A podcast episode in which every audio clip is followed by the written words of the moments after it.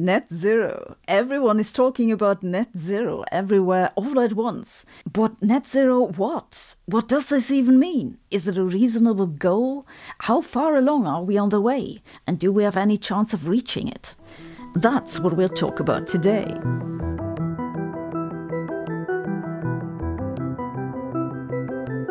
First things first, what do we mean by net zero? Until recently, the term had no official definition, but in 2022, the International Standards Organization blessed the word with this clarification. Net zero is the condition in which human caused residual greenhouse gas emissions are balanced by human led removals over a specified period and within specified boundaries. Oh god, so many words. Okay, let's look at this in detail. Residual means what's left after we try to reduce emissions by other means.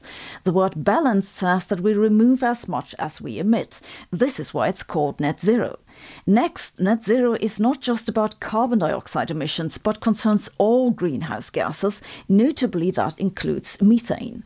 Then there's the phrase over a specified period, which refers to an average over time.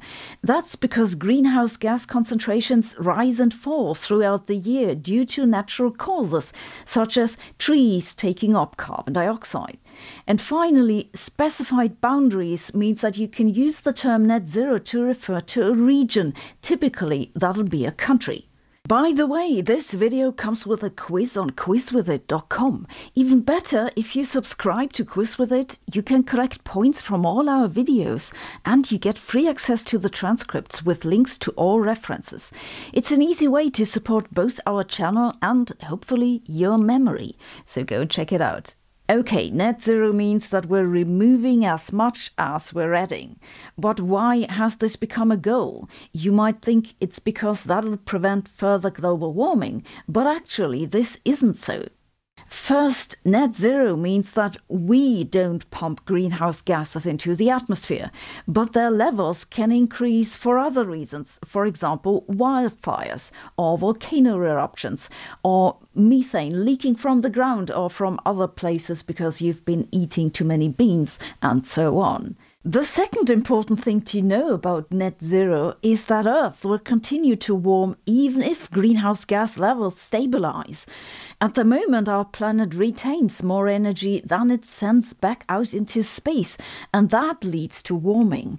It'll continue to warm until it again sends out as much energy as it takes in. But warming something as big as an entire planet takes a long time. Especially the oceans take up a lot of heat. So the temperature increase lags behind the increase in carbon dioxide levels. This means that Earth will continue to warm for quite some time, even if carbon dioxide levels stabilize. The third thing to know about net zero is that it doesn't make sense in and of itself, because on its own it tells you nothing about the expected temperature increase. Relevant for that is the carbon dioxide level at the time we reach net zero. That is, if we reach net zero with 600 parts per million carbon dioxide in the atmosphere, that'd be very different from reaching it at 800. Yet in both cases, we might say, hey, it's net zero. Net zero only makes sense in combination together with a total emissions target. Basically, you need a requirement for the integral over the annual emissions, as well as a requirement for the time by which the integral stops growing or the new annual contribution reaches, well, net zero. Another thing that net zero doesn't take into account is changes in aerosol levels. Aerosols are particles which are so small they remain airborne for a long time, like those in dust and smoke. Some of them reflect sunlight and reduce global warming. Their levels go up, for example, when we have a big volcano eruption, or go down when coal mines are closed. Aerosols affect global temperatures, but net zero doesn't say anything about them. That was a long list of ifs and thens. Why are we even talking about net zero? Because it's an easily quantifiable intermediate goal. And when it comes to policy making, quantifiable goals are super important because otherwise you can't pin down anyone on what they're supposed to do. Okay, so where are we on the way to net zero? In brief, not very far. Under the Paris Agreement, countries agreed to limit global warming to well below 2 degrees Celsius above pre industrial times and make efforts to limit it to 1.5 degrees. We are currently at 1.1 degrees. By the way, this is the global average. It's only 0.9 over the sea, but 1.6 over land. And Europe is warming faster than the global average. It has already reached 2.3 degrees.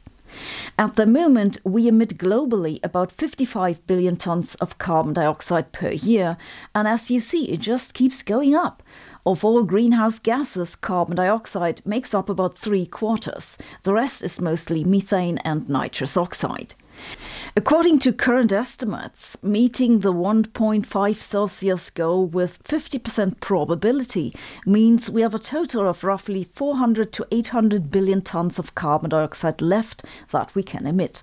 So that's the integral under the curve. For every trillion tons that we overshoot, global surface temperatures will rise by approximately 0.45 degrees Celsius. You might have noticed that these emission curves don't look like we're the track to net zero. It looks more like net infinity. To limit temperature rise to 1.5 degrees, we'd need emissions to peak before 2030 and fall to net zero by around 2050. At the moment, it looks, however, like we'll exhaust the 1.5 degrees budget by 2030. According to projections from the Intergovernmental Panel on Climate Change, temperatures will continue to increase until 2040 and go beyond the 1.5 degrees limit in all realistic scenarios. Okay, that was depressing, but it's not as bad as it sounds. That's because the increase in carbon dioxide emissions in the past years comes mostly from China, and we better be ready for India, which is likely to catch up with China soon. These two countries combined have a huge impact because they account for over a third of the world's population. But take a look at Europe. You see that emissions have gone down significantly after peaking around 1979 and are now as low as they were around 1965. Meanwhile, the economy has been doing mostly okay. Between 1990 and 2018, the EU has reduced greenhouse gas emissions by 23%, while the economy grew by 61%. No, I don't want to talk about the German economy.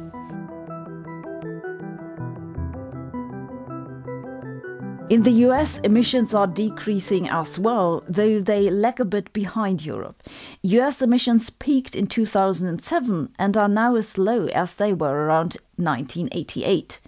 Even in China, the carbon intensity of the economy is decreasing, and the Chinese government says they want to reach net zero by 2060. So we've seen it's possible to decarbonize even large economies without sacrificing prosperity.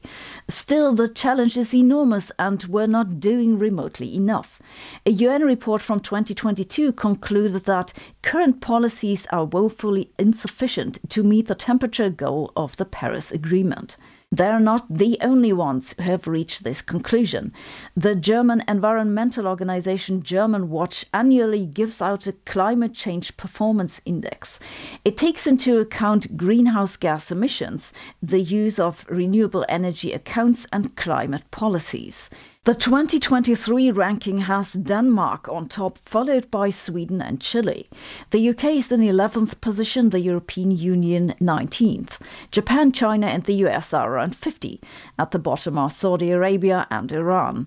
The authors of the report explain that the EU receives such a good ranking not because they're great in terms of doing things, but because they're great in writing policies for doing things. And that's although the EU policies, if they became reality, would not be enough to meet the terms of the Paris Agreement. So the situation is that we're not doing remotely enough to curb emissions, and the only thing we can do to get to net zero is to actively remove carbon dioxide from the atmosphere. The International Energy Agency concluded in a report last year that at this point, reaching net zero by 2050 is virtually impossible without carbon dioxide removal. The IPCC too writes that carbon dioxide removal is required to limit warming to 1.5 degrees and that carbon dioxide removal is part of all modeled scenarios that limit global warming to 2 degrees or lower by 2100. At this point, all realistic future scenarios, including those of the European Green Deal, rely on carbon dioxide removal. So, yes, carbon dioxide removal. We need to talk about that. Carbon dioxide removal means a net negative emission. You take carbon dioxide out of the atmosphere. Carbon dioxide removal should not be confused with Kermit the Frog. They're two completely different things. Just checking if you're listening. Carbon dioxide removal should not be confused with carbon capture and storage, CCS for short, which is not necessarily even a method of carbon dioxide removal. CCS is what you do at a power plant that produces carbon dioxide. You filter out the carbon dioxide, bind it in some kind of solid, and bury it, capture and store. But if you dig up fossil fuels and burn them, then capturing the carbon dioxide before it goes into the atmosphere can at the very best lead to net zero emissions. In practice, it's still a small positive emission. So, carbon capture and storage at fossil fuel plants is not a method of carbon removal, it's just a method to reduce carbon emissions. And it's not Kermit the Frog either. But CCS will remove net carbon if you do it with biomass, like you grow trees or other plants which collect carbon basically. Then you burn them, but rather than just giving the carbon back into the air, you catch and bury it. This will actually reduce the amount of carbon dioxide in the air, so it's carbon removal. It's called BECCS, bioenergy with carbon capture and storage. There are also other ways to remove carbon dioxide, like you can pump air through giant filters and extract the carbon dioxide. This is known as direct air capture. Since water takes up carbon dioxide from the air, you can try to extract it from the water instead. You can also cover large areas of land with minerals that capture carbon. This is known as rock weathering. Or you can burn biomass with a special method and catch the carbon in stuff called biochar. I talked about the different methods in a previous episode. At present, we remove a bit more than 2 billion tons of carbon dioxide a year from the atmosphere, but that's almost all by vegetation. It's somewhat of a stretch to say that we remove it, it's really trees.